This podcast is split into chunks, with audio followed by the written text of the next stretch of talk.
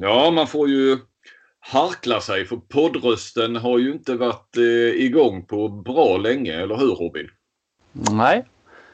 Det... Du, du kvittrar ju som, en, som om du inte hade gjort något annat än poddat, eh, poddat handboll hela coronapausen. Men jag har ju, jag har ju saknat att prata med dig. Ja, oh, vad mjuk du låter. det var så härligt igår. Man har liksom nu när man inte har poddat med dig så har man satt på eh, fotbollslandslagets presskonferens och hoppats att man ska få höra Flinks röst ställa en fråga. Och sen igår fick man till och med se dig i bild på eh, upptakt, handbollens upptaktsträff. Jag fick ju fronta det där men det, du är ju också med på de frågorna, ska ju tilläggas. Ja, jag var en tyst partner kan man säga. För er, ja, för er som eh, då inte har sett upptaktsträffen, den kan ni gå in och, och se i efterhand eh, på Simor. Jag vet inte, nu har jag eh, vad heter det, abonnemang där ju så att eh, det är ju svårt att fatta om det, är, om det är gratis eller inte för man är ju automatiskt inloggad på något vis när man går in så eh, jag vet inte om man kan se det. Jag tror att det skulle, det skulle vara gratis. Jag, ja, men om det, hur det sen funkar det vet jag inte. Alltså om det, man kommer åt det utan att vara eh, riktigt inloggad. Ingen aning. Men det upptaktsträffen ligger ju där på Eh, Eh, Simor och eh, kan väl rekommenderas. Inte av den anledningen att, att jag råkade vara med där i totalt 45 sekunder kanske men eh, eh, det var ju så att vi fick i uppdrag att ställa eh, en fråga till eh, eh ja, tre tränare skulle få varsin fråga. Olika frågor då. som vi skulle formulera. Vi kommer också vara med på damernas nästa vecka. Och så säkert tänker jag då att vi är ju skåningar, det hörs. Vi sitter ju här i Helsingborg respektive Kristianstad och det är säkert eh, de som tycker att vi är för Skånecentrerade och nu blev det tre Skånelag eller Skånetränare som fick frågor. Men jag vill bara tillägga då att eh, hela uppe i Göteborgstrakten, Alingsås, Skövde, RIK, och Sävehof var upptagna. Eh, sen har vi en hel hop eh, i Skåne och förutom det så har vi väl Varberg, Hallby, Guif. Jag vet inte om jag missar någon nu. Men resten är ju här nere. Så att, eh, ja, nu föll det sig så. Eh, det var väl eh, där eh, vi, vi det är helt enkelt IFK Kristianstad, IFK Ystad och OV som fick. Så det är ändå lite blandning. Topplag, eh, förväntat bottenlag och kanske ett, ett mittenlag. Och så tyckte att vi hade någonting där. att vettigt eller Eh, Eh, halvvast eller eh, intrikat tror jag Christian Albinsson använde mycket eh, för att beskriva frågorna. Men eh, jag vet inte. Det, ni kan se det. Ni som har sett det har ju sett det. så eh, det är inte den här podd, eh, säsongspremiären, välkomna förresten, ska ju inte handla om eh, upptaktsträffen som sådan. Men vi kanske ändå ska, ska vi börja med att recensera den lite grann ändå? Ja men det tycker jag. Det var, eh, jag tyckte det var rätt skönt faktiskt. Och, eh, även om den var sent på kvällen så, så, eh, så städades den av 1.45 någonting va. Om man spolade förbi reklamen. Det var alldeles lagom. Man behöver liksom inte mer än så egentligen. Jag, jag, efteråt så satt det var inte riktigt att man satt och och saknade någonting. Att man hade, är det någon information som har liksom fallit bort eller hur kan det här gå så snabbt jämfört med hur det, hur det brukar gå? Jag tyckte det var, eh, och så formatet pass, ja jag tyckte det, vi pratade om det här med experterna Charlie Sjöstrand och Jenny Linnell. Eh, de gör sig också bättre när de får sitta i en studio och, och prata lite eh, fritt eller få frågor så av Albinsson jämfört med när de sitter på en scen och eh, ska liksom intervjua tränarna och, och, tycka till om vad de säger. Jag tycker de gör sig bättre när de får eh, fria tyglar i en studio. Så. Om det nu är det som gör det, men det bara kändes bättre.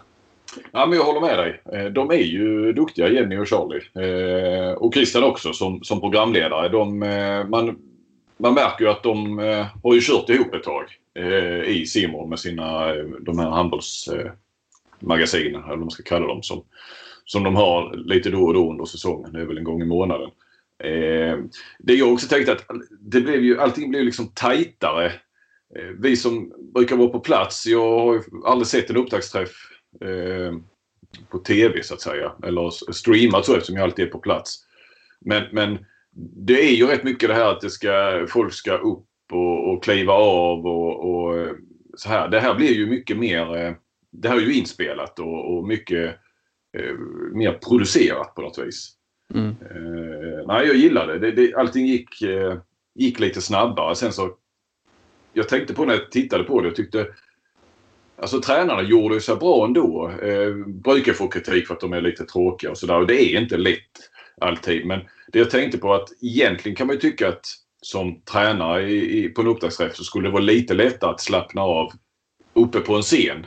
Där man sitter eh, framför en publik, åtminstone inte om du bortser från någon som eventuellt har någon scenskräck och så, tycker det är jättejobbigt att prata inför publik. Men det tror inte de flesta tränare tycker. De är ganska vana, åtminstone att prata inför sina lag och prata inför folk. Så, så, så borde man ju ha lite lättare för att eh, bjuda på sig själv i ett sånt sammanhang menar jag. När man sitter så som de gör där då eh, lite avslappnat i en soffa. Alla har med sig en, en ja, ofta sin lagkapten eller så. Men jag tyckte inte det blev så stor skillnad än att eh, de var med på Skype eh, framför en reklamskärm där. Eh. Jag tyckte nästan det var mer avslappnat nu. Det ja, ja, att, de, skulle... att de har, liksom, när det är vanlig upptaktsträff, att det är precis som att de har, känner en sån här press att de eh, måste leverera någonting och så blir det, det blir ofta stelt och så. Nu var det liksom ett par, tre snabba frågor Eh, inga invecklade eller konstlade svar som skulle försöka vara eh, roliga eller spetsade utan bara ärliga eh, svar helt vanligt. I, mm. Det var liksom inga märkvärdigheter. Men vi har ju, jag vet inte om det saknas estradörer i, i, i tränarkåren i handboll. För, för jag vet ju fotbollsallsvenskan, du har säkert hört, och Nanne Bergstrand och Janne Andersson. Nanne är ju tillbaka och är allsvensk tränare fortfarande men Janne är förbundskapten. Men när de var då på de upptaktsträffarna när de var tränare oftast då i Halmstad och Kalmar. Eh, det var ju väldigt underhållande. Man märkte att de trivdes ju där uppe eh, mm. på scenen och, och liten liksom, publik sådär va. De har jag ju knappt känt att vi har haft riktigt i handbollen. Med risk för att jag glömmer någon nu och är lite orättvis. Men eh, som jag tror. Eh, alltså vi har ingen Janne eller Nanne som, som gör sig bättre egentligen på scenen än med hörlurar och en, en mick eh, och, och ett Skype-samtal. Så att eh, det blir inte så stor skillnad på det viset heller. Så eh, nej, eh, det var, nej, det var bra. Det kan de gott eh, fortsätta med det här konceptet. Eller upplägget.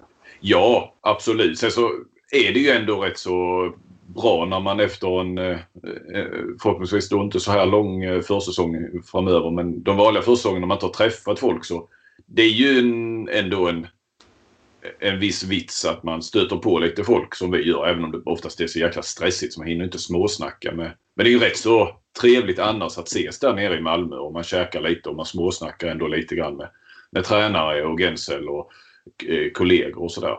Eh, men det är ju för vår del men jag tror själva eh, huvudpunkten som är de här intervjuerna och, och det som så sänds ut eh, då för de som inte är på plats då på kasinot i Malmö så tror jag att detta är bättre. Då. Mm. Jaha, eh, var det något speciellt som du tyckte stack ut som du vill nämna eller ska vi lämna upptaktsträffen därhän? Ja, det är jag nog beredd att göra. Det, jag tyckte det var lite kul här förresten. Eh, mm. Eh, eller kul, men det var ju intressant med eh, Soran Roganovic där. Det är ju, jag blev också förvånad när jag såg att Erik Johansson, de lyckades förlänga med honom med, med tre år där. Eh, även om han säkert har, får grönt ljus att lämna tidigare om det skulle dyka upp något, eh, någon proffsklubb. Men eh, ja, det var väl kul att höra att han eh, älskar Eskilstuna, älskar Guif och det är inte så ofta det man hör. Ja, det är ju, det låter som det, det är en ny Zacke liksom. Ja. De har något där uppe i Eskilstuna. Ja, men just den typen av mentalitet mm. verkar vara stark där uppe.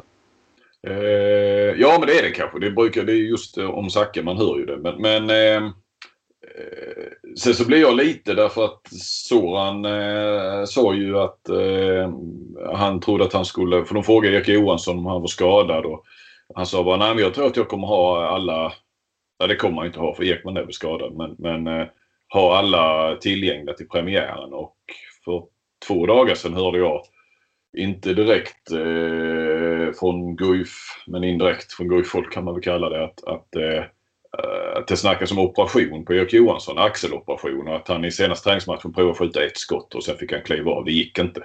Jaså. Uh, så det verkar ju inte...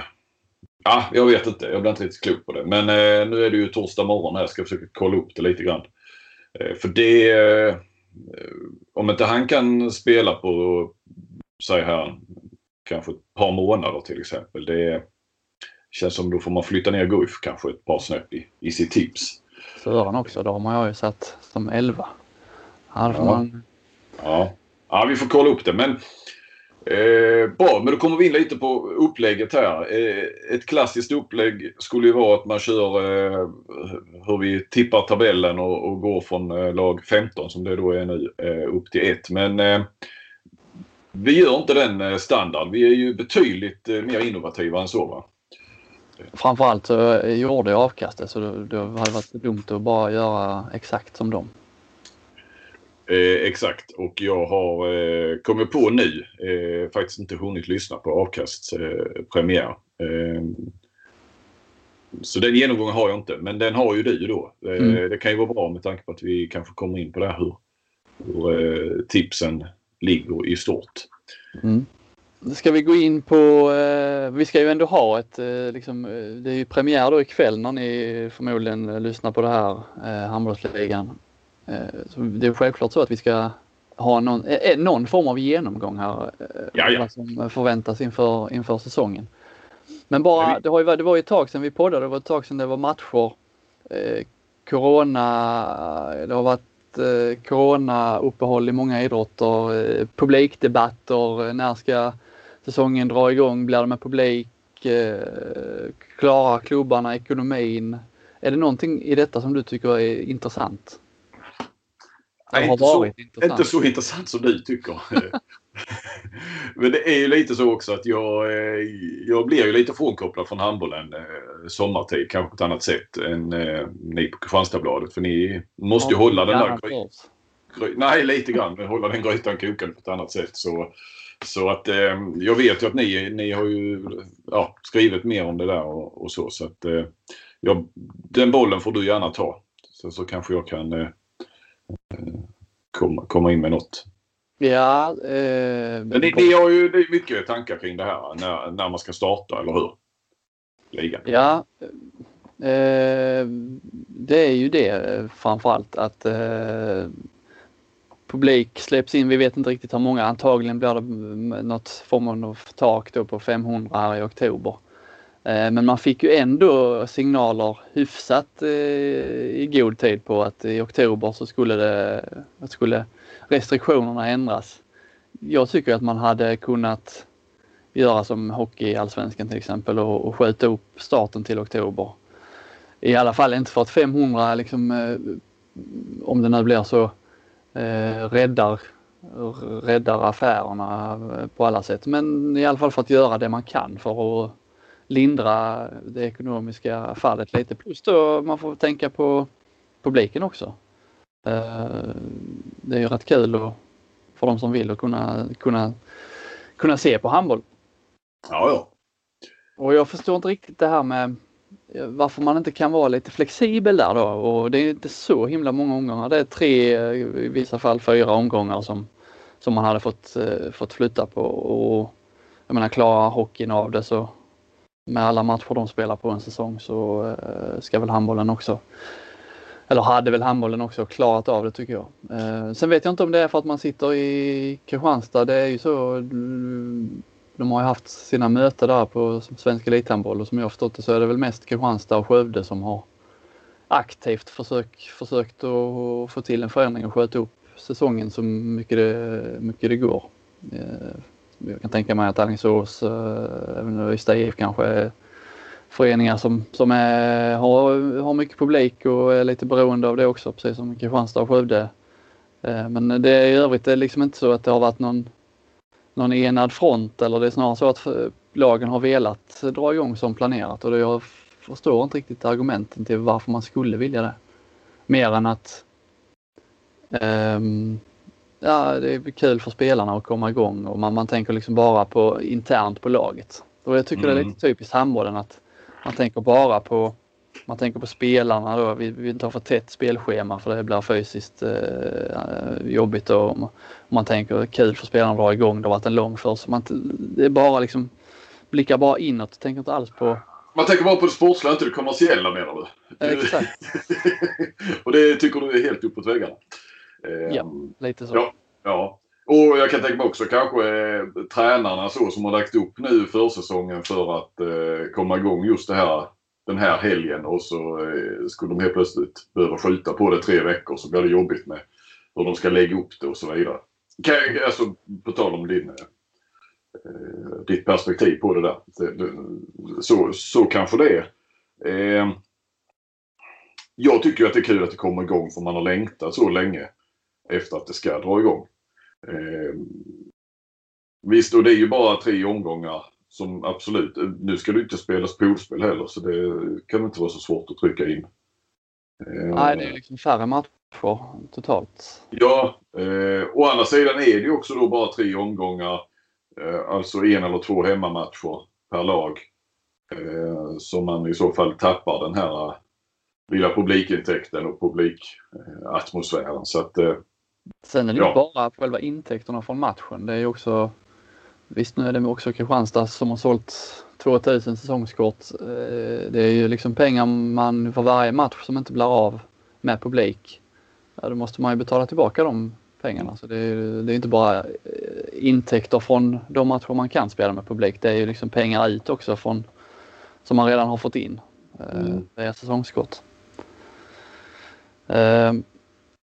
Ja, nej, det är lite, jag vet, corona-uppehållet så. Jag, jag, det känns inte som att handbollen har, har imponerat de här månaderna. Eh, liksom, man har sett, framförallt är det då fotboll och hockey såklart då, då är det de stora idrotterna som har fått vara med och, och tycka till eh, på, på möte med, med RF och med Folkhälsomyndigheten. Men det är inte så att handbollen har eh, aktivt försökt eh, driva på någon slags debatt eller uh, tycka till eller försökt att och blanda sig i någon diskussion eller önskat att få delta. Skrivit debattartiklar, inte ens skrivit, det har knappt funnits någon information på, på handbollsligan eller Svenska handbolls hemsida utan det har bara varit i stort sett eh, kopierade eh, texter från Folkhälsomyndigheten om vilka mm. restriktioner som gäller tycker det har varit lite, eh, de har också, det har varit permitteringar där också såklart, men lite mer aktivitet tycker jag man hade kunnat eh, begära. Det, det kan jag hålla med om. Även om det som sagt permitteringar och att de inte är så många och att det säkert är eh, ja, men lite så personalbrist. Alltså det, det är inte lika stora organisationer som Nej. helt enkelt orkar driva det. Eh, det kan ju vara lite på det viset också. Ibland kanske. Sen är jag lite irriterad på det här med, eller jag stör mig framförallt på det här med RF-stödet då. Både hockeyn och fotbollen, innebandyn, många, många, många idrotter var eh, helt transparenta med hur mycket, hur eh, man har valt att fördela det här RF-stödet då som förbundet tilldelas och som de sen putsade ut till de olika elitklubbarna. Det var helt transparent i alla andra idrotter men i handbollen var det liksom det eh, nämndes inte ens att man hade betalat ut några stödpengar utan eh, vill man ha reda på det så fick man eh, fiska lite själv och det, var, det är ju ändå rätt mycket pengar. Det fick man reda på det eller hemlighölls det även om du började fiska efter det eller? Nej, alltså jag fiskade efter det och fick det via annat håll kan man väl säga. Ja, ja. ja, ja. Men jag pratade lite med Nikolas som då som är, sitter där som bas i, i handbollsligan. Det var väl inga hemligheter sa han, även om han inte hade det framför sig just då. Men varför kan man då inte publicera det? Ja, nej precis. Det, nej. Bara, bara, det är kanske en liten sak men det har ändå stört ja. mig. Nej men det är kommunikationen har handbollen en hel del att, att jobba med. Inte minst från, eh, från Bumshåll och, och så. Va? Vi har ju eh, Ja men det var du väl inne på där var ju inne lite grann i handbollen där i, när det nu var i början på augusti med Brännberg och avstängningen. Va?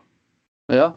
Eh, jag vet att du reagerade lite på det just att eh, det visade sig att han sen, sen ett par månader tillbaka så var det ju klart att han skulle missa, vad var det nu, sex första matcherna. Ja, och då är det ju det här, då hänvisar de ju till eh, den här GDPR, heter den det, den här lagen. Eh, med data, ja alltså personuppgifter så här på nätet. Men... Vadå, att de skulle inte kunna berätta att han är avstängd? Nej, nej. Nej, jag fattar inte det. Liksom det, kan ju, det kan väl alla andra? Alla andra idrotter kan göra det för de har en, en intern liksom eh, Alltså klubb, alla klubbarna har godkänt att, att man kan gå ut och berätta det men herregud, det var, det var tre år sedan eh, vi började prata om det första gången att man inte kan vara öppen med avstängningen. Det, det är väl bara att fixa. Ja. Det kan ta tio minuter. Ja, och be bara varje förening, eh, ja elitförening då i alla fall att eh, godkänna. godkänna det.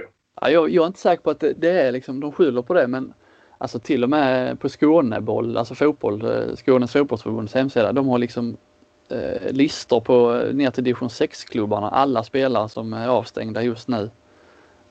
Eh, liksom, ja. Om de klarar av det på division 6 nivå i fotboll så måste det väl det måste gå att lösa liksom för det, det, det är liksom hopplöst med avstängningar som man inte har Ja som i det här fallet en person som är avstängd, en spelare som är avstängd i sex matcher. Ingen, det går utan att det kommuniceras. Mm. Svår, svårjobbat från vår, från vår, uh, vår vinkel. Ja, ja verkligen. Sen tycker jag det varit lite luddigt med när säsongen skulle dra igång. Uh, ja absolut. När jag började liksom sätta mig in i det. Nej, nej. Då började jag fråga lite så. Det var väl uh Eh, ja, det var någon gång där början på augusti. Att, eh, ja, man började fråga lite klubbar. Sen jag sprang på lite olika handelspersoner. Och, hur är det nu? Så jag vet inte men eh, ja, vi tror att det börjar. Och, ja, att det inte finns en... Jag vet inte heller. Finns det inte en större stolthet över egentligen att basunera ut på något vis. Att, att liksom få lite drag kring det. Nu börjar, visst det var ju fortfarande eh, mer än en månad kvar då när jag eh, började titta på det lite grann. Men eh, nej, det var nej, luddigt. Ska vi röra oss ifrån det och koncentrera oss på det som faktiskt ska hända? För nu ska det ju dra igång här. Eh, hur är nu upplägget Flink? Vi, vi tar ju det här eh, rätt av från din, från din, eh, din krönika va? eller din, eh, vad ska man kalla det? Ja men vi kanske ska utgå från eh, de, eh, nu här i, inför premiären så, eh, så på fredag här så, idag då ska jag väl säga, eh, blir det ju, så, så eh, har jag ju en sån här sedvanlig inför-krönika och den här gången valde jag att eh, ställa frågor till mig själv. Det har jag, jag har nog aldrig gjort det men, men det är ju ett grepp som eh, inte är ovanligt i, i branschen så att säga. Så, eh, så jag utformade så som lite olika punkter och så utgick jag från några frågor. Så eh, men vi kan väl eh, vi kan utgå ifrån dem då. Så tror jag vi eh, kommer att täcka in det mesta. Så slänger vi med ett par extra frågor. Mm. Första frågan då. Kan vi spika slutspelslagen redan nu? Ja, ska jag ta vid då? Eh, mm. Börja där. Ja, nej, jag tror inte vi kan göra det. Vi kan spika topp 6 i alla fall. Det kan vi ju spika, men det kan man ju kanske kan man kanske alltid göra. Men topp vad sa du? Ja, det kan man alltid göra ju. Ja. Topp 7 sa jag till och med vi kan dra ja. till. Ja, men det får vi göra. Jag, jag svarade ju ja på den frågan. Lite för att sticka ut hakan och, och, på något vis. Det är ju klart att man inte kan det egentligen. Men, men eh, det ska ju spelas om det. Men, men bara för att visa att det känns som att eh, serien eh, ja, säger man väl varje år i alla ligor nästan, att det håller på att dela upp sig. Eh, men någonstans ser jag en liten fortsättning från, vi minns ju vår, i våras då, det blev ju väldigt tidigt, eh, skulle jag vilja säga, klart vilka som skulle bli slutbeslagen.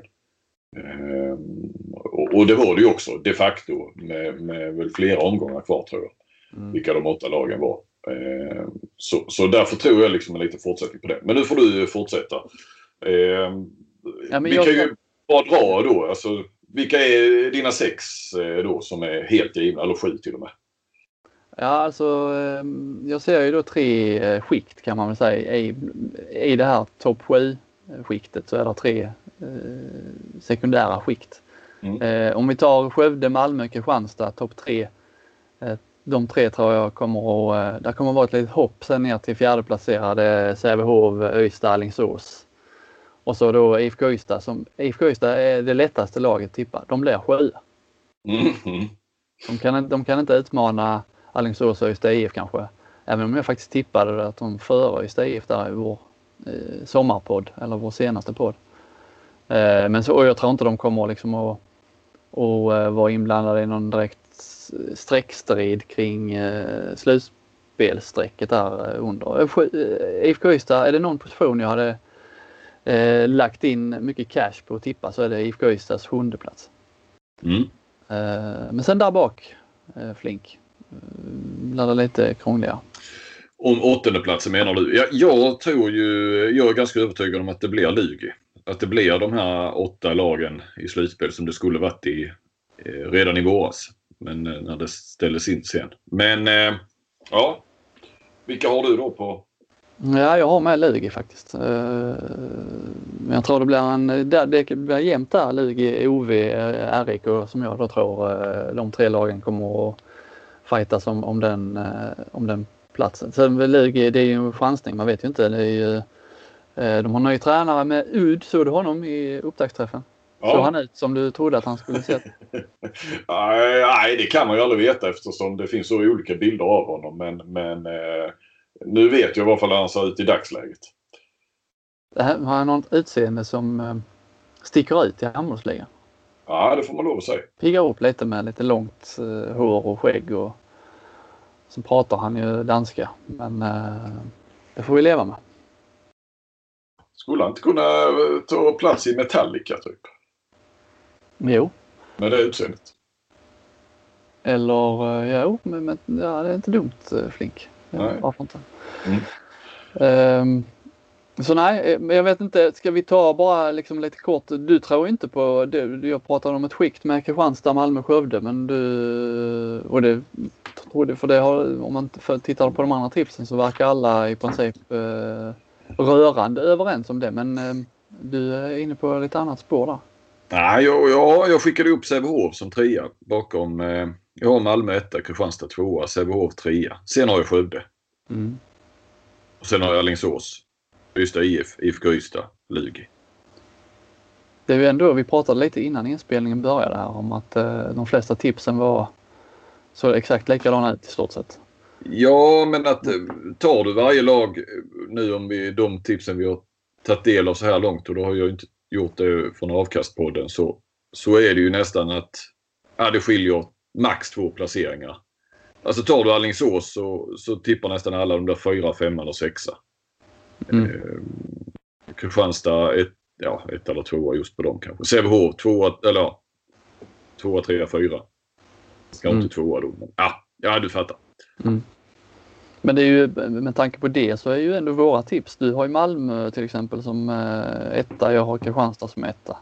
Mm. Och du har Sävehof på topp tre eh, har inte jag. Så det skiljer ju ändå lite där. Men vad är det som får dig att, att tro? För det var ju rätt kul. Jag pratade med Vranjes i, efter upptaktsträffen där igår. Eh, och han sa att ja, utåt så bland journalister och supportrar så är Kristianstad nästan alltid favoriter. Men pratar man internt inom, han sa inte det, men handbollsfamiljen tror jag han menade då är det liksom fler som är inne på ditt spår där. Många som eh, tror att Malmö kommer att, vinna serien.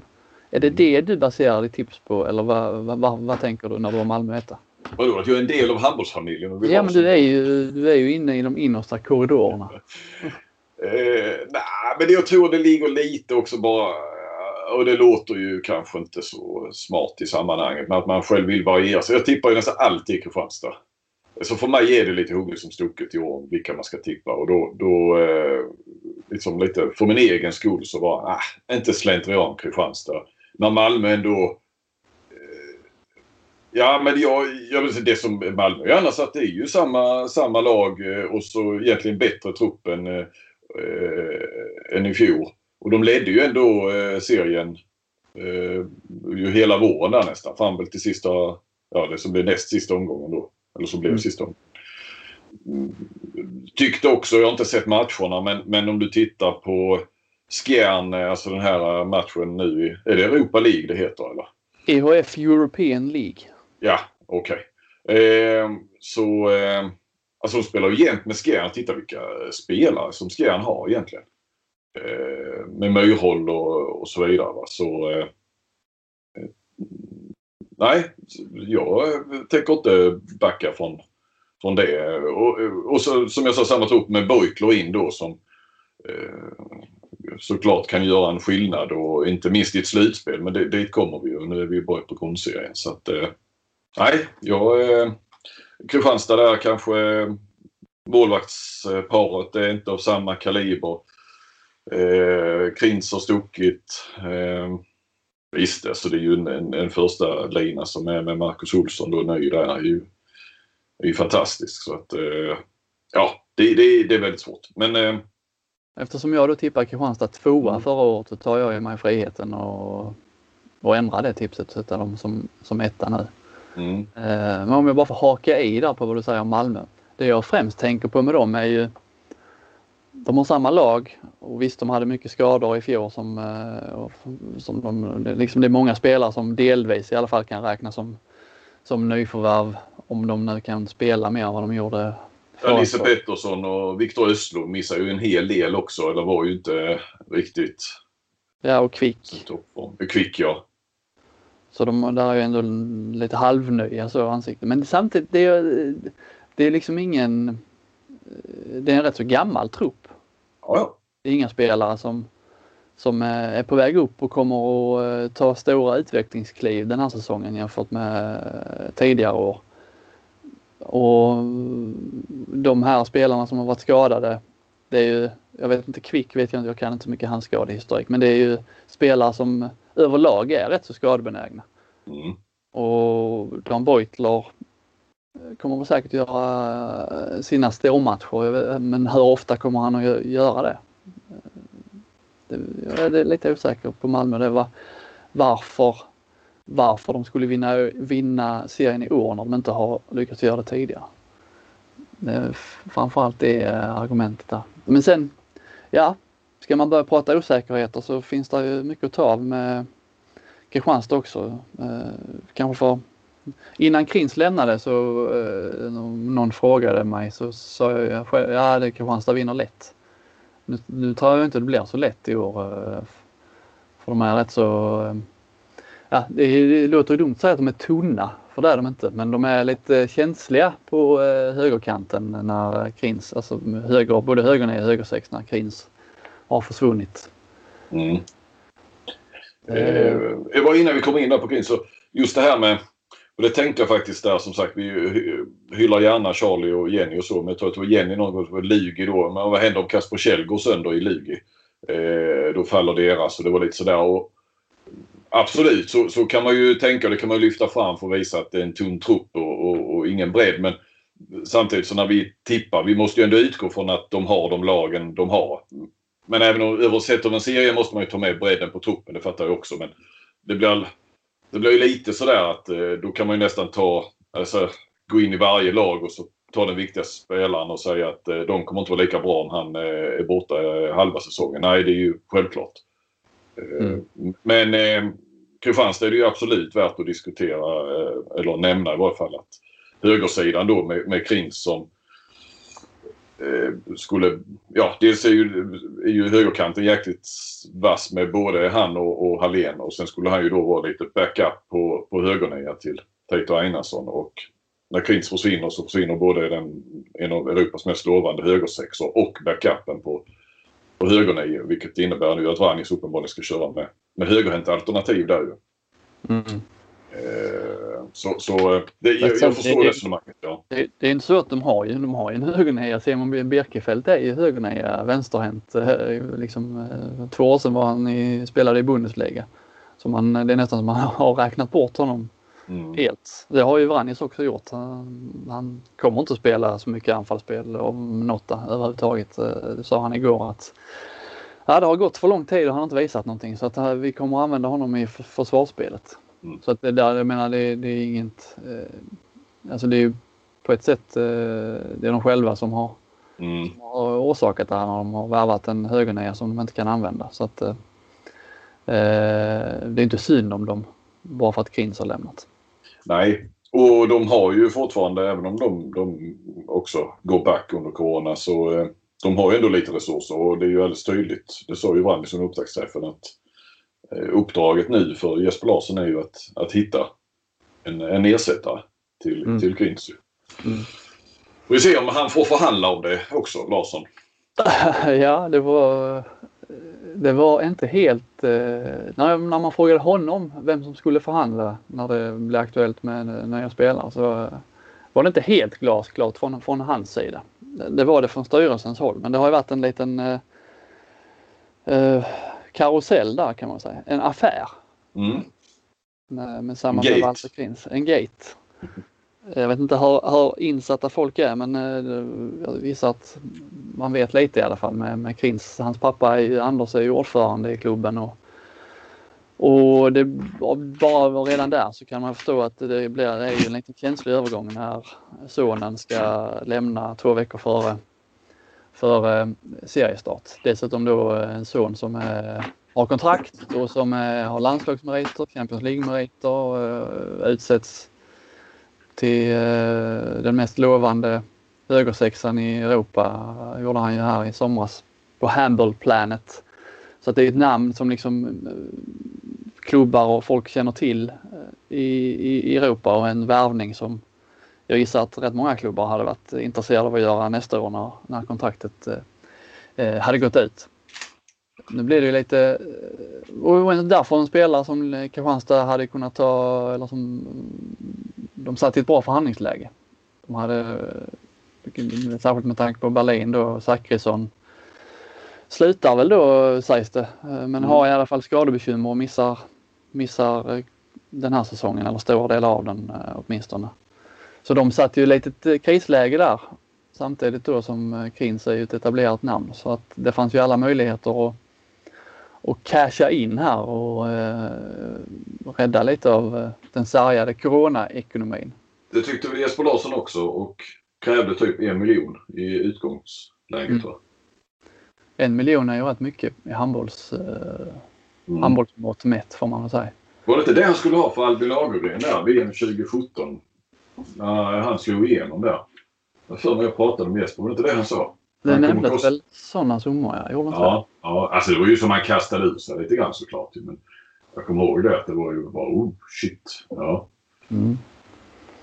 Ja nej nu, ehm, nu det vill han väl ha nu också som jag har förstått det då så eh, vill han ha en miljon. Berlin eh, kom med något slags motbud som inte han, eh, Jeppe accepterade och, och så kom, jag tror de sänkte sig lite där i Kristianstad som Berlin inte heller gick med på och där någonstans så eh, blev han då petad från förhandlingsbordet och styrelsen gick in och tog över.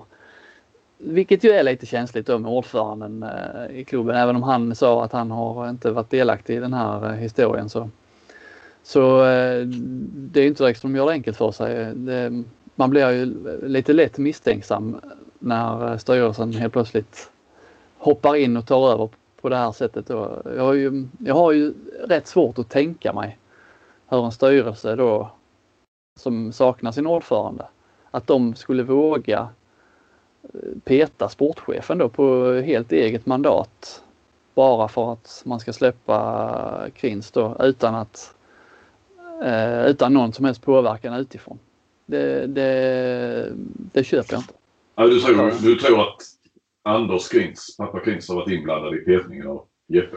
Ja, kanske inte medvetet men eh, omedvetet. Kan, alltså att det finns, det är klart att eh, det är inte så att han slutar vara ordförande bara för att han eh, försvinner från just den här affären. Nej. Det finns ju andra sätt att påverka. Krins har ju eh, agent eh, och Unger, din gamla kompis. Jaha, och Unger? Ja, fan. Har han med Krins? Mm. ja. Så eh, ja men alltså det är ju klart att och han får ju betalt av Berlin när en övergång blir klar och det finns ju rätt många kanaler man kan kan påverka IFK på utan att uh, man behöver använda Anders Krins liksom direkt. Mm.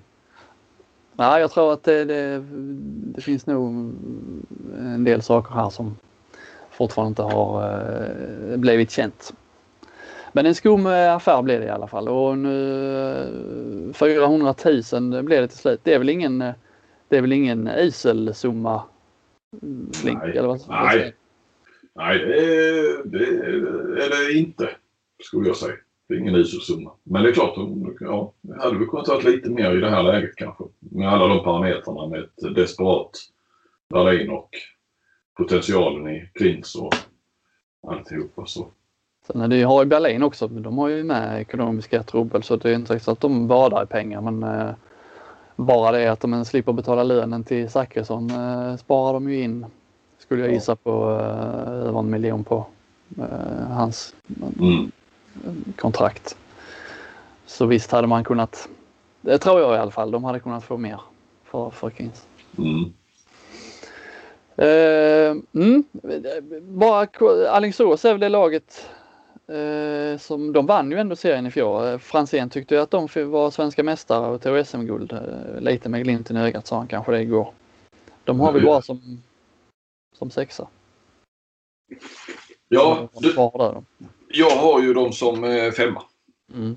Men det är ju ett av de sådär tydligare ja, tabellför eller placeringsförändringen jämfört med i fjol. Eh, I varje fall i min värld medan jag ju då flyttar upp Sävehof då tre placeringar.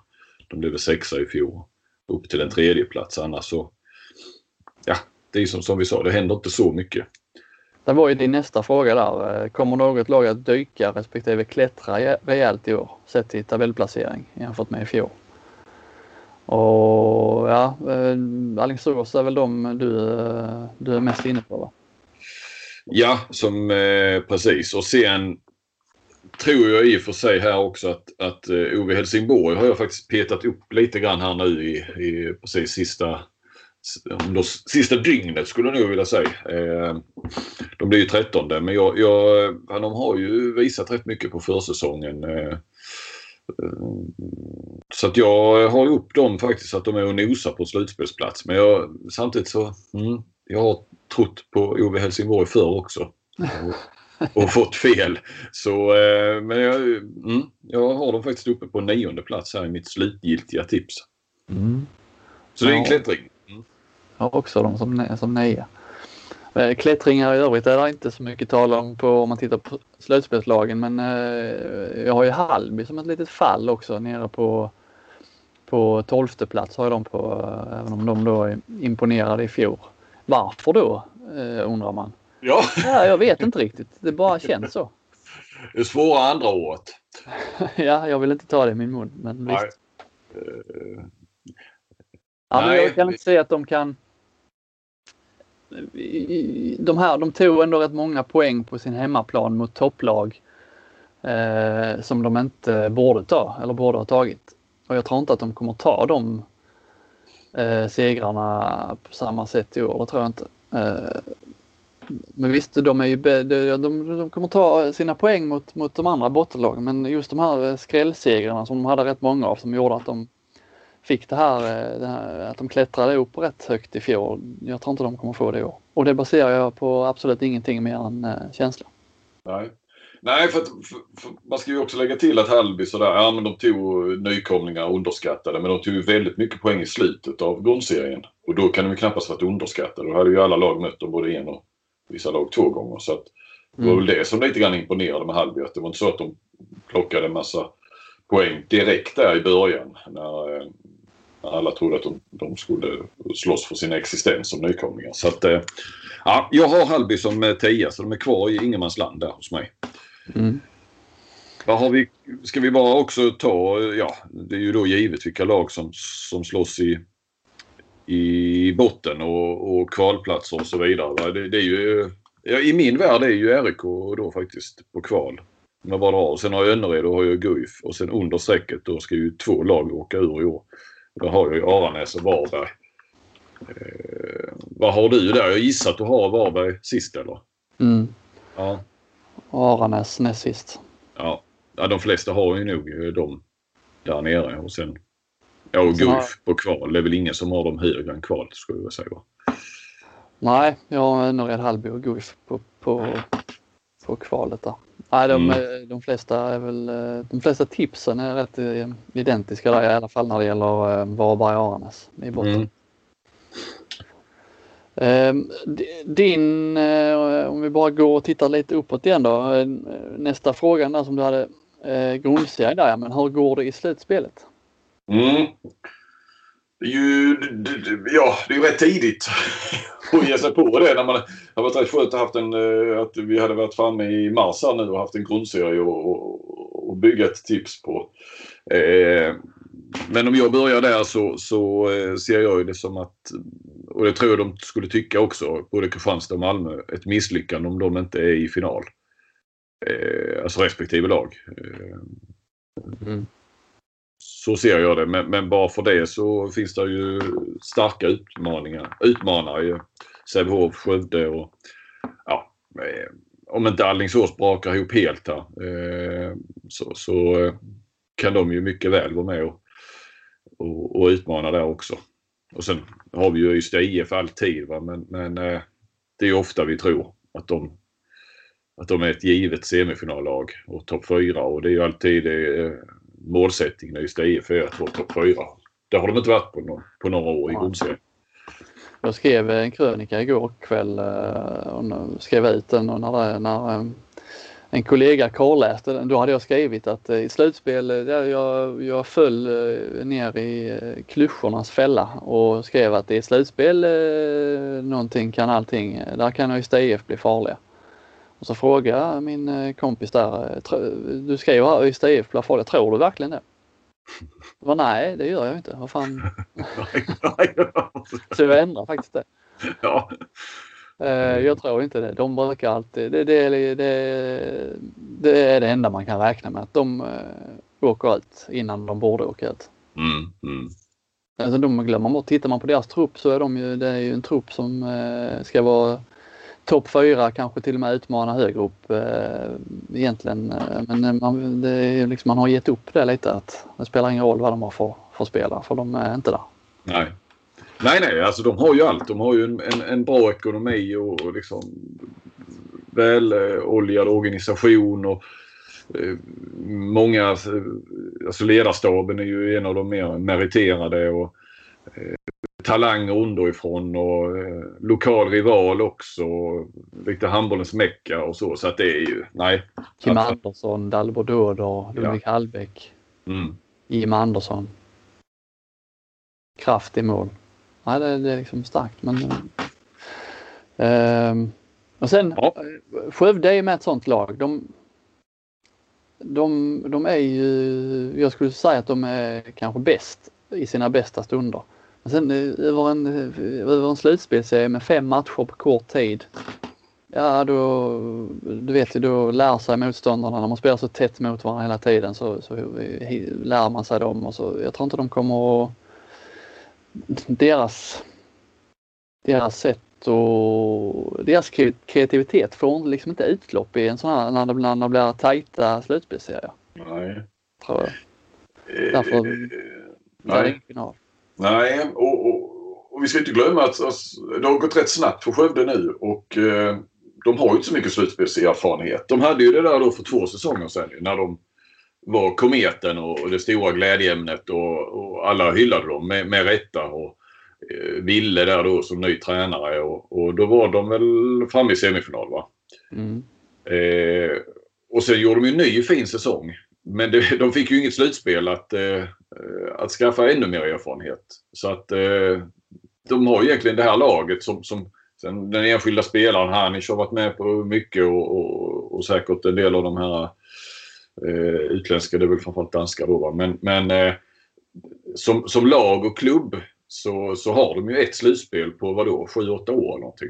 Det tar jag i nu kanske men Mm. Eh, ja, i varje fall på en 4, 5, 6 år. Det, det, finns ju ändå också någonting där som heter slutspelserfarenhet och det är ju därför vi, även om Alingsås tappar väldigt många spelare och har de i sig förmåga att ligga högt upp i grundserien, men man får alltid räkna med dem och, och Franzén i ett slutspel för de vet precis vad det handlar om. Mm. Ja, så att... Eh, mm. Um, Ja, Sävehof har jag ju som en riktig, som ett wildcard eller dark horse. De tror jag blir med, just det här med APG som tränare, jag har hakat upp mig på det. Att, eh, jag tror att när det väl börjar brinna till där så, eh, så blir de livsfarliga. Ja, ja, ja precis. APG är ju ett... ett äh, ja. Jag tror också. Jag tror mycket på Apelgren. Jag har ju, det har jag ju nämnt för att han, han, han borde ju i varje fall ha varit en kandidat när ny svensk förbundskapten skulle utses. Tycker jag. Ja. Är det något lag av Kristianstad och Malmö som missar final så jag, det, då är det Sävehof som, eh, som slår ut mm. det laget. Vem är inne i skytteligan? Ja, jag, jag hade eh, Anton Hallén tror jag är ett, eh, en ganska het kandidat till det i Kristianstad. Just med tanke på läget där nu med där han är relativt ensam på högerkanten och kommer få spela eh, absoluta merparten av, av tiden där. Eh, och lägga straffar också väl? Och, och lägga straffar eh, tror jag att han kommer göra. Så eh, och honom hade jag nog eh, tippat på om jag hade tvingats ta ut en. Även om Hampus Olsson finns väl ingen som talar emot att han skulle vinna i år också egentligen. Nej. Eh, jag, lite så, jag såg ju oddsen där. Jag tror att eh, Henrik Tillstedt, eh, Sävehofs nye dansk på vänsterkanten där, att han stod i 30 gånger pengarna. Mm. Eh, vet inte om han eh, lägger straffar eller så men, men eh, jag ser ju framför mig en dansk vänstersexa. Då lägger man straffar. Eh, så här Christiansen, lite så. Eh, Lars, där, gamle mm. virtuosen. Men, men eh, ja, så där, eh, nu ska vi inte uppmana till spel här kanske, men där kanske man ändå skulle kunna slängt in en liten slant. 30 gånger pengarna. Eh, Apelgren vill ha mycket eh, avslut på, på kanterna också. Eh, så att, eh, och det var som Charlie var inne på, nu är inte Bogojevic vänsternia heller så det kanske blir lite utspel till vänsterkanten. Eh, han är bra i kontringen också Tillstedt och, och tror man då på Sävehof också som, eh, som jag gör som ett topp 3-lag så då, borde, då ska de ju vinna rätt många matcher och göra rätt mycket mål. Så att, eh, mm, mm. Jag har honom som ett, min dark horse där lite Jag såg honom när eh, Kristianstad mötte Sävehof här, träningsmatch. Och han var eh, outstanding. Riktigt, han var det ja. ja. ja. Jag har inte sett honom, jag har bara hört mycket och pratat med en del folk om honom. Att, eh, och när man lyssnar så känns det som att det är nästan Eh, alltså han är lite för bra för svenska ligan. Man, alltså att just att, att lyckas värva in. Sen har vi ju spelare som Felix Klav var väl också för bra. Men han, han kom ju liksom ändå underifrån och, och det var ju bara en tidsfråga. Men att, att liksom lyckas locka en sån spelare utifrån och in i ligan eh, är ju starkt. Mm. Nej, han, det var en riktig vass. Eh, vi ska också säga det med Apelgren tror jag har lockat en del spelare helt enkelt. Eh, vad jag har hört så, så Tillstedt är en sån som eh, lockades lite av att Apelgren kom och, och, och, även då den här eh, Färöarna, Färöingen, eh, 18-åringen. Mm. Eh, världens bästa 02 som, som Bergen säger.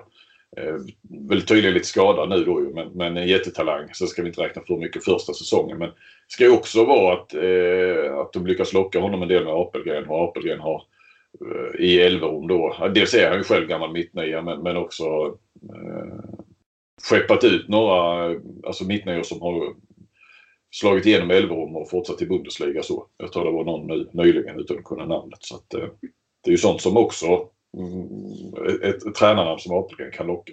Mm. Tränare då? Vilken tränare får sparken först? Mm. Eh, den frågan har jag också ställt till mig själv och funderat lite.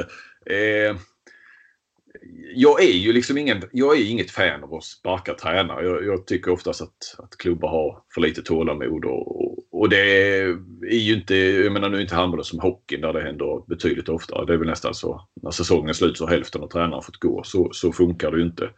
Det finns inte de pengarna heller i, i det ut, ekonomiska utrymmet i, i handbollsligaklubbarna i regel. Men med bara lite så här sunt förnuft.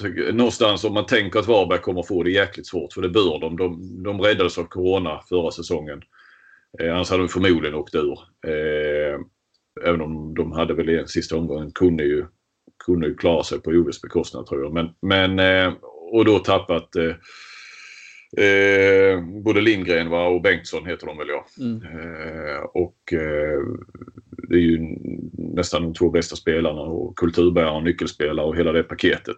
så tänker jag då att eh, om de får svårt, Hasse Karlsson eh, har gjort en del år i, som tränare. Eh, där kanske man hamnar i ett läge att man måste göra någonting och det kanske Karlsson själv också känner att eh, till och med kliver av frivilligt. Och, eh, sen har vi ju numera då i kulisserna Staffan Olsson. Det var ju lite sådär när den dök upp eh, i något pressmeddelande att han skulle in i Varberg.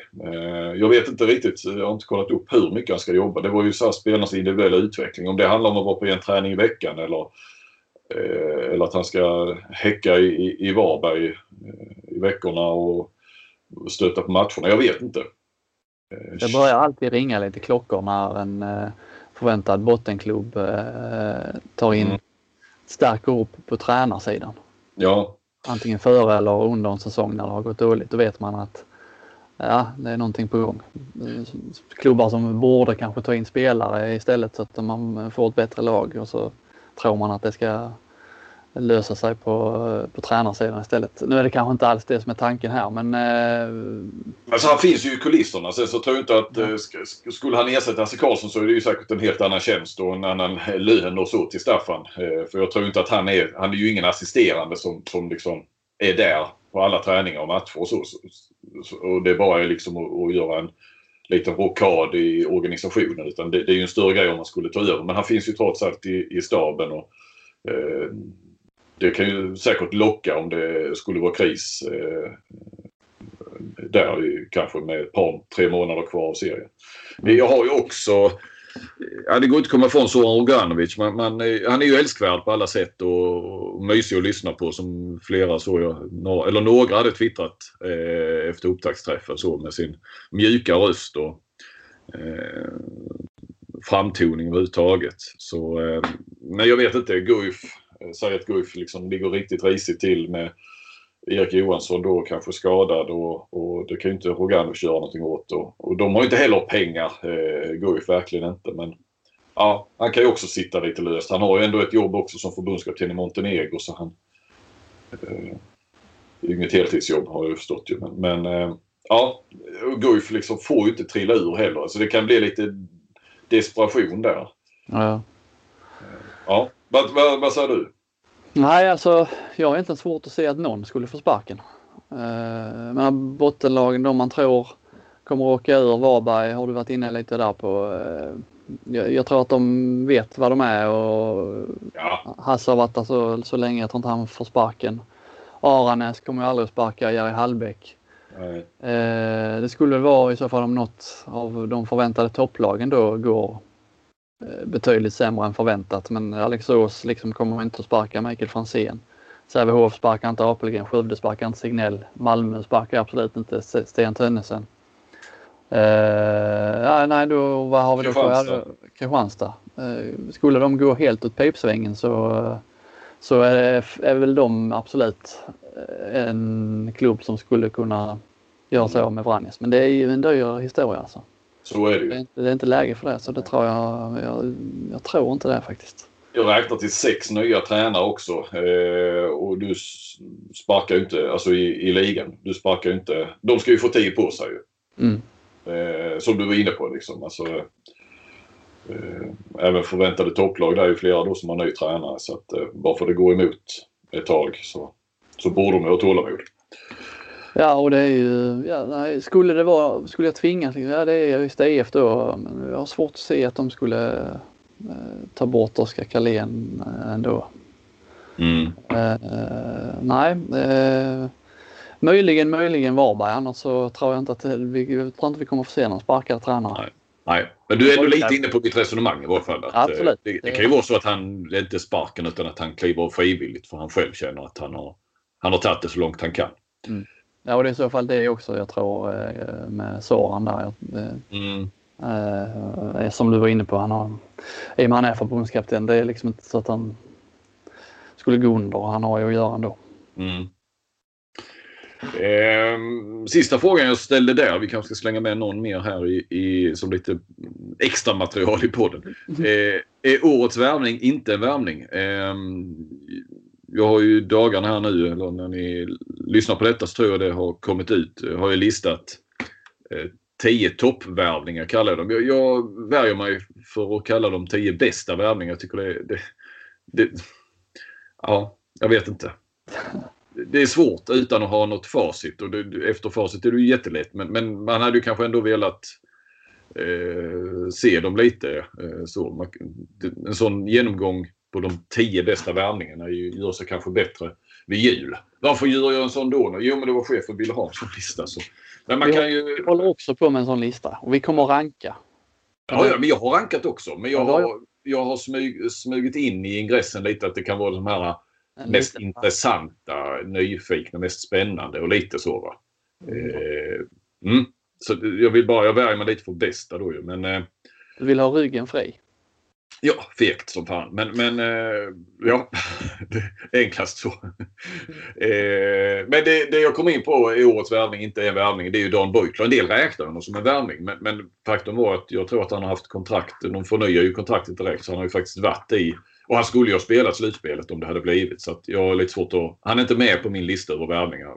Jag hade en idé om att ha det men, med honom och eh, istället slängde jag med honom här. Att, eh, mm jag andra och där finns andra som är väldigt starka värvningar. Men, men äh, jag, tycker inte det, jag tycker inte det kryllar av prof, profilvärvningar i alla fall. Det är säkert, säkert många värvningar som är bra men går man bara på namnen här utan att ha sett flera av dem som har värvats in så det är, det är inte helt enkelt att sy ihop en topp 10-lista då. Nej, nej, men det var det jag ville komma åt lite att, att också komma åt de här andra de som blir, kanske egentligen blir riktigt bra värvningar, riktigt nyttiga värvningar. Jag tror till exempel att Johan Nilsson i Kristianstad är en sån. Mm. Eh, där jag tyckte, jag såg inte hans eh, storhet i, i IFK Ystad. Alltså, jag, och undrade, jag kommer ihåg, jag tror jag skrev det någonstans, alltså vilken, när de säkrade upp honom i, det var väl tidigt i våras, alltså vilken hylla är de nu på IFK Kristianstad? Det här är inte likt Kristianstad. Och sen så kom de ju med Frend Öfors och Marcus Olsson och så också. Men, men sen har vi förstått på rapporterna och hur bra han har varit på försäsongen och vilken nytta han eh, kommer att kunna göra och att han är ju inte med i en första uppställning anfallsmässigt på 9 meter. Men han kommer ju garanterat få jäkligt mycket speltid och väldigt nyttig både framåt och bakåt. Mm. Så det är en sån som, som eh, han, inte, han toppar inte den här listan såklart men, men det är en sån där lite mer anonyma eh, värvning som kan bli väldigt bra. Ja, jag eh, hade nog satt eh, Marcus Olsson som, eh, som nummer ett på, på listan och så. Det tror jag. Mm, det gör de här. Mm. Ja, och Fränd, de har varit inne på Espen Christensen är ju en profilvärvning också även om han inte har rosat marknaden så på, på försäsongen. Eh, Mattias Tunnell i OV är ju en värvning som man eh, tror rätt mycket på också. Mm. Faktiskt. Mm. Eh, absolut och sen så de, man sitter i våra roller, eller i alla fall i min roll som på en, också på en rikstidning. Eh, man ska göra tio värvningar, toppvärvningar. Det får inte bli för mycket IFK Kristianstad. Eh, så mycket jag säger så jag faktiskt det är någon, någon av de här storvärvningarna, eller man ska säga profilvärvningar som inte kommer med. Likadant Sävehof har ju också tagit in en, en del eh, intressant också. Så att eh, man skulle nästan kunna göra en, en lista på bara Sävehof IFK Kristianstad. Och så får man ändå gå ifrån det lite grann och hitta, hitta lite andra också. Men det tror jag att jag har gjort faktiskt. Men det där kan ni ju gå in och, och läsa själva. Mm. Ja, Vad tror du om Beutler? Ja, det har vi ja, varit inne på. Ja, men jag tror Beutler är eh, i de eh, stora matcherna mot topplagen så tror jag han kommer att vara precis lika bra som han har varit tidigare.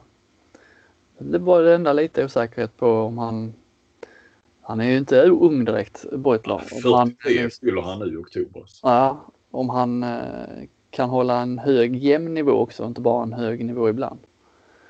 Eh, det har ju funnits han, lite sådana tendenser han haft innan. Det var ju redan när han var i Kristianstad att eh, han, när, han var, när han var bra var han ju riktigt bra men det kunde också gå eh, rätt många matcher där han inte visade särskilt mycket.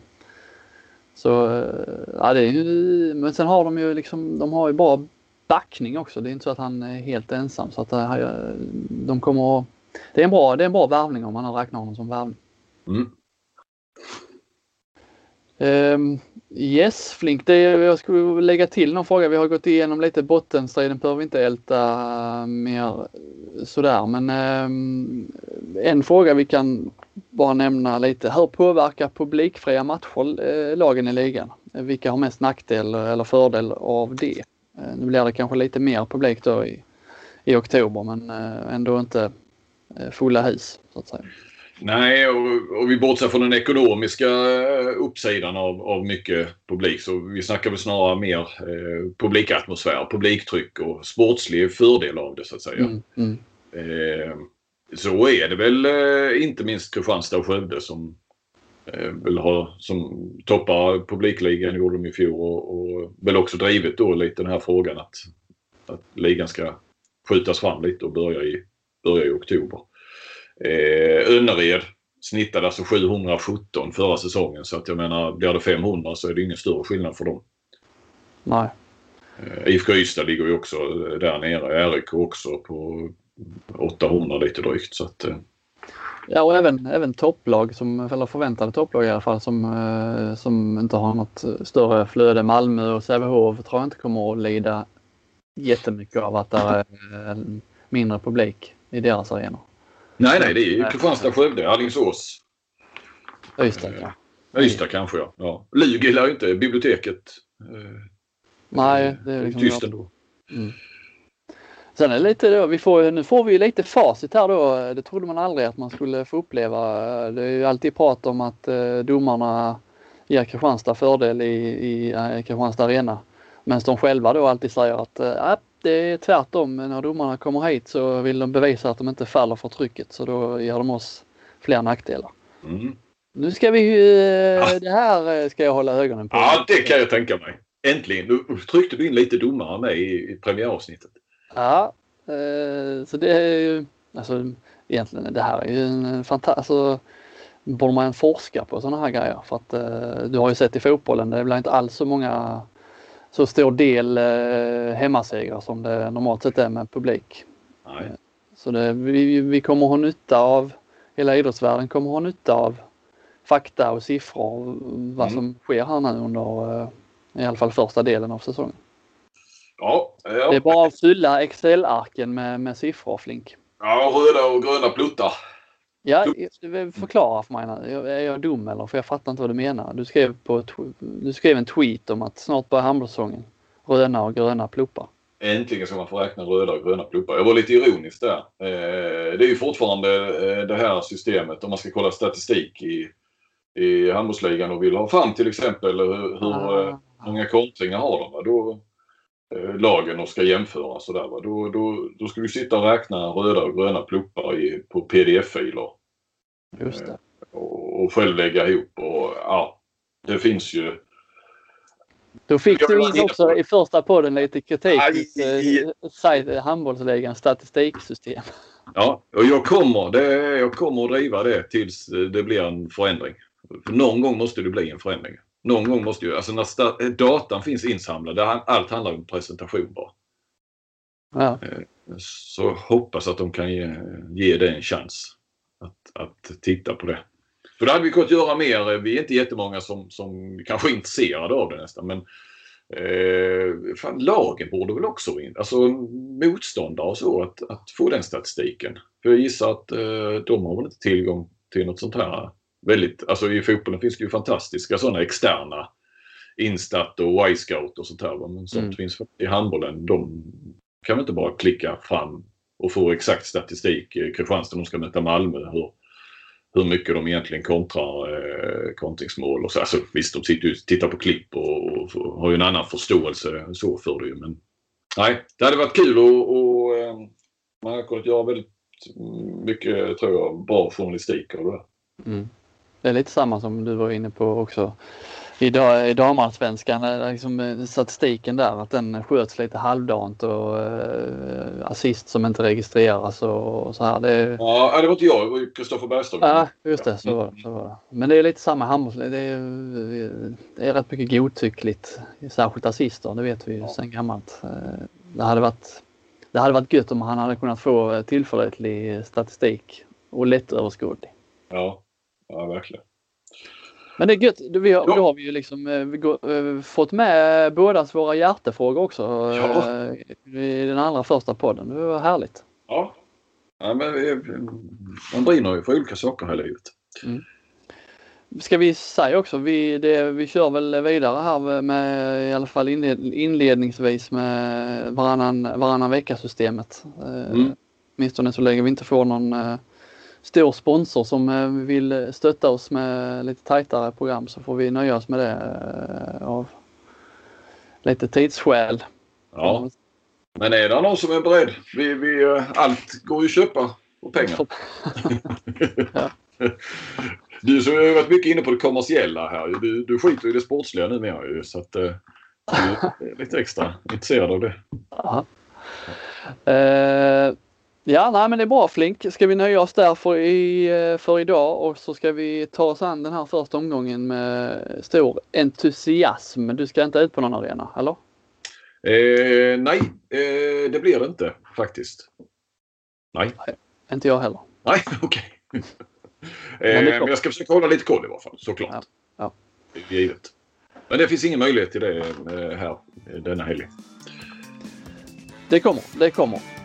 Vi, vi säger tack och eh, på återhörande igen eh, om 14 dagar då. Ha det så bra Flink och ni andra. Tack detsamma. Hej. Hej.